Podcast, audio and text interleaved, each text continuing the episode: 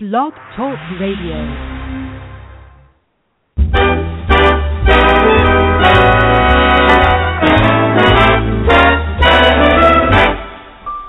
Grab your coat, grab your hat, leave your worries on the doorstep.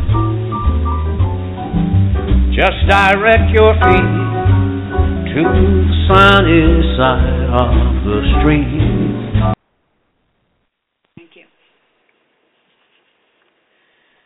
Hi, guys and gals. Uh, this is Jean Gladwyn.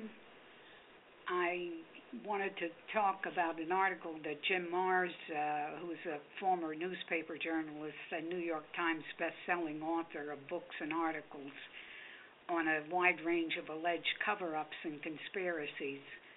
Marrs is a prominent figure in the JFK conspiracy press in his book.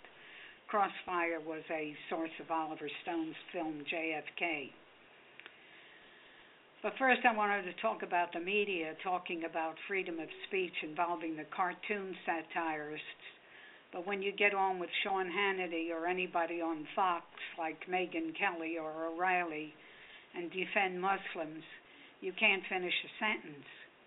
What these cartoonists do is license to deprecate meaningful religious persons, and that's not freedom of speech. It's a character assassination and the NSA checks our library books. Imagine that. And they surveil people, citizens of America, and they get the dumbest people to do it. Suddenly, a Bill Maher has become the spokesman for America. He should be lucky to have a job. And the media spends hours on this type of stuff, but not a minute on our unfit unfixed potholes or 93 million Americans out of work. We can uh, expect to hear about this Parisian uh, nightmare for a long, long time, like ISIS, which may be another false flag. Uh, Jim Marrs' false flags make one wonder about ISIS, who used our arms to incite war on their own people. Jim Marrs. Americans are now beginning to pay the price for sleeping through history classes, ignoring important information in the alternative media, and neglecting to participate in their own political process. They find themselves in a new war, the war on terrorism. This is a war they never asked for and never envisioned, anesthetized as we all are by the flickering tube of distraction. It is a war predicated on the premise that a sneak attack was made on the United States September 11, 2001. Unlike previous wars, there is no Berlin or Tokyo to capture, and hence no victory to be won, except for those who profit from war. The real victims of this war will be the average American citizen, right along with the starving Afghan. This new war might well be compared to the failed war on drugs and the nearly forgotten war on poverty. No clear victory has yet been achieved over the misuse of drugs or the ravages of poverty within our own nation. Our prisons are overflowing with drug offenders with no appreciable lessening of either demand or supply, and our basic civil rights have been badly mauled. Just like those failed campaigns, the war on terrorism for the foreseeable future will set us all on a costly course of restrictions and individual freedom, ever more centralized authority, and omni- omnipresent fear. And where are the voices of those who would argue the merits of this new war? The airwaves and newspapers only ratchet the fear factor upwards every day with little or no effort to hear the many thoughtful Americans who are asking themselves, do I really need to give up my freedoms in order to save them? So, with flags flying on the antennae of our gas guzzling vehicles and love of country pulsing in our hearts, we march off to yet another war for oil. Yes, oil. Petroleum has been behind all recent wars, beginning in the early 40s when a mostly rural and isolationist America was suddenly thrown into a world war as a reaction to the Japanese attack on Pearl Harbor. Americans mourned the loss of some 3,000 soldiers and civilians in Hawaii and in righteous indignation allowed their country to be turned into a giant military camp. The federal government, which had been consolidated, which had consolidated so much power unto itself under the depression busting policies of President Franklin Roosevelt, grew even stronger and more centralized under the aegis of national security. It all seemed quite natural and necessary at the time. But serious students of history now know that even that good war was the result of machinations by a handful of wealthy and powerful men. By closing off Japan's oil supplies in the summer of 1941, Roosevelt, the quintessential Wall Street insider, ensured an eventual attack on the United States. It has now been well established that Roosevelt and a few close advisers knew full well that Pearl Harbor would be attacked on December 7, 1941, but chose to allow it to happen to further their agenda for launching America into war. The Vietnam War was prosecuted by men who were close to Roosevelt and the Council on Foreign Relations, who had long voiced a desire to gain control over Indochina's oil, magnesium, and rubber assets. Again, a provocation was created.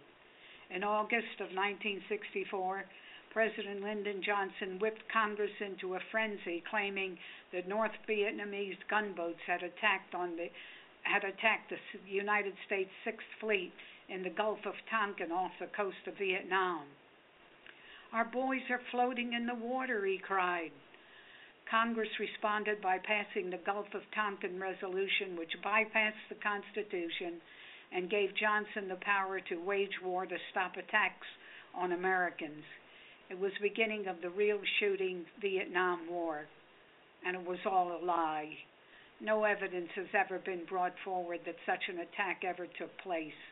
In fact, editors for United States News and World Report on January, July 23, 1984, called it the phantom battle that led to war. While America was waging war against North Vietnam, which we were told was merely a puppet of communist Russia and China, Johnson was encouraged by his CFR advisors to grant the Soviet Union loans at higher levels than offered during World War II when they were our allies. United States backed loans provided Russia with the means to build facilities which turned out war materials that were then sent to North Vietnam for use against our American troops. This was a good example of the duplicity of our modern wars. The Gulf War was all about oil from the wells in Kuwait slant drilling into Iraq's southern reserves to the destruction of the oil fields at its finish. Here we found a new Hitler in Saddam Hussein, an enemy armed and financed by the CIA, an agency whose top officials have long been connected to oil men, CFR members, and other globalists. Saddam Hussein, strapped for cash due to his eight year war against Iran on behalf of the United States, decided to regain Kuwait as a means of increasing his income. Kuwait has been carved out of southern Iraq by British troops, so Kuwait belonged to Iraq to begin with and that Gulf War was a trick against Saddam. And April Glaspie, our ambassador to um, Afghanistan, knew all about it. In the 19 um, Brzezinski and Jimmy Carter administration began secretly funding opponents of the pro-Soviet regime in Kabul in July of 1979 with the full knowledge such action might provoke a Soviet invasion. Soviet leaders at the time argued the invasion was necessary to thwart American aggression in Afghanistan. The former National Security Advisor, who helped found the Globalist Trilateral Commission, that's uh, Brzezinski, expressed no regret at this provocation, stating that secret operation was an excellent idea. It brought about the demoralization and finally the breakup of the Soviet Empire. It also produced the Taliban regime, which we are fighting today, as well as Osama bin Laden. By 1984, with Vice President George H.W. Bush overseeing the Afghan situation, bin Laden was in charge of the Maktab al Qammardar, which funneled money, arms, and manpower from the outside world into the war against the Soviets. He soon helped form a polyglot formation of Arabic troops from Egypt, Pakistan, Lebanon, Syria, and Palestinian refugee camps whom the CIA found easier to deal with than the Muslim fundamentalists in Afghanistan. There should be considerable soul searching about America's role in arming and training an international group of Muslim extremists in Afghanistan long after their comrades destroyed the Marine barracks in Beirut and hijacked numerous airliners, supposedly. Would Americans attack Americans? The World Trade Center Pentagon attacks provided a convenient excuse to launch the pre-laid plans for military action against Afghanistan. But of course, you know, we also went into Iraq. But were they simply allowed to happen or were they contrived? The question becomes would any American allow an attack on fellow Americans just to further his own business or political agenda? The answer, unfortunately, appears to be yes. Incredibly, 40 year old government documents thought to have been destroyed long ago recently were made public, show the United States military in the early 1960s proposed making terrorist attacks in the United States and blaming them on Fidel Castro. And this is our CIA and our uh, military. These documents were produced beginning in late 1961 following the ill-fated Bay of Pigs invasion of Cuba that, that spring. President John F. Kennedy, angered by the inept actions of the CIA, had shifted responsibility for Cuba from that agency to the Department of Defense. Here, military strategists considered plans to create terrorist actions which would alarm the American population and stampede them into supporting a military attack on Cuba. And this was called Operation North, Northwoods to create a series of well coordinated accidents in or around the United States Naval Base at Guantanamo Bay, Cuba, to include inciting riots, blowing up ammunition stores, aircraft, and ships. Kennedy rejected Operation Northwoods, Northwoods, and senior military officers ordered the documents destroyed. But someone slipped up, and the papers were discovered by the Assassination Records Review Board and recently released by the National Archives. There are questions about 9 11 also, the World Trade Center. Superficially, it all seems straightforward enough, according to the official story about 19 suicide Middle Eastern terrorists, their hearts full of hatred for American freedom and democracy, hijacked four airliners, crashing two into the Twin Towers of New York City's World Trade Center and a third into the Pentagon. The fourth reportedly crashed in western Pennsylvania after passengers attempted to fight the terrorists. Bin Laden and his friends. Of course, you know that uh, Bush Sr. and uh, bin Laden's father belonged to the Carlyle Group, which is in charge of making arms and other military uh, weapons. As in the JFK assassination, authorities had a suspect even before anyone knew for certain what had happened. He was the son of a wealthy Middle Eastern oil family, Osama bin Laden who during the Russian Afghan War of the 1980s received arms and financing from the United States government. Despite the fact that bin Laden has denied any knowledge of the attack, he was presumed guilty by both the government and the press. No other interpretation of the attack was allowed in the corporate mass media. Bin Laden was a made to order enemy this may be due to the business connections between our new terrorist enemy and wealthy American companies. Well, we already know that corporations today and the uh, Federal Reserve control every action we take, and Congress is no help. It's interesting to see what the new ones are going to do. I'm going to take a uh, break.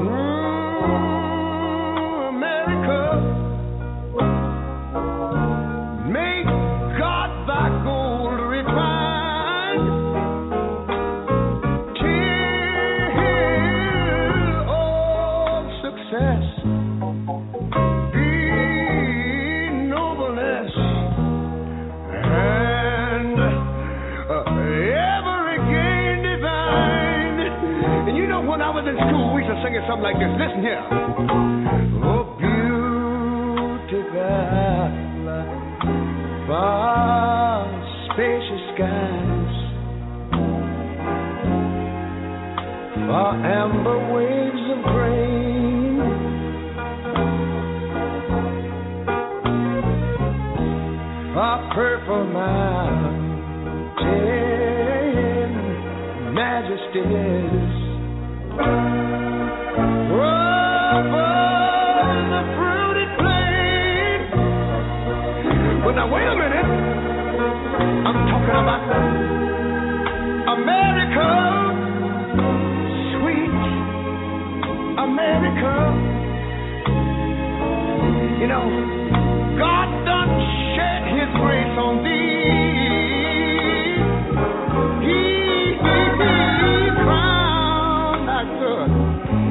Yes, He did. Every brotherhood from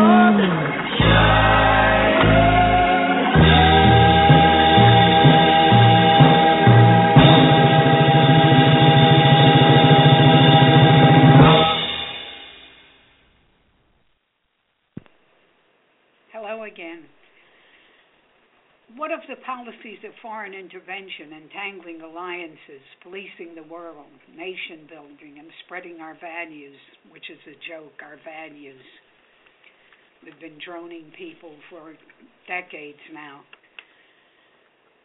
Values through force are deeply flawed. What if it is true that Saddam Hussein never had weapons of mass destruction? What if it is true that Saddam Hussein and Osama bin Laden were never allies? What if it is true that the overthrow of Saddam Hussein did nothing to enhance our national security? What if our current policy in the Middle East leads to the overthrow of our client oil states in the region?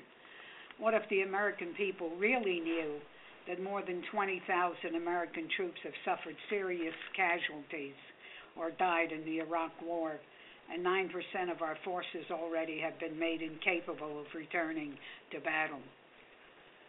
What if it turns out there are many more guerrilla fighters in Iraq than our government admits? What if there really had been 100,000 civilian Iraqi casual, casualties, as some proclaim? And what is an acceptable price for doing good?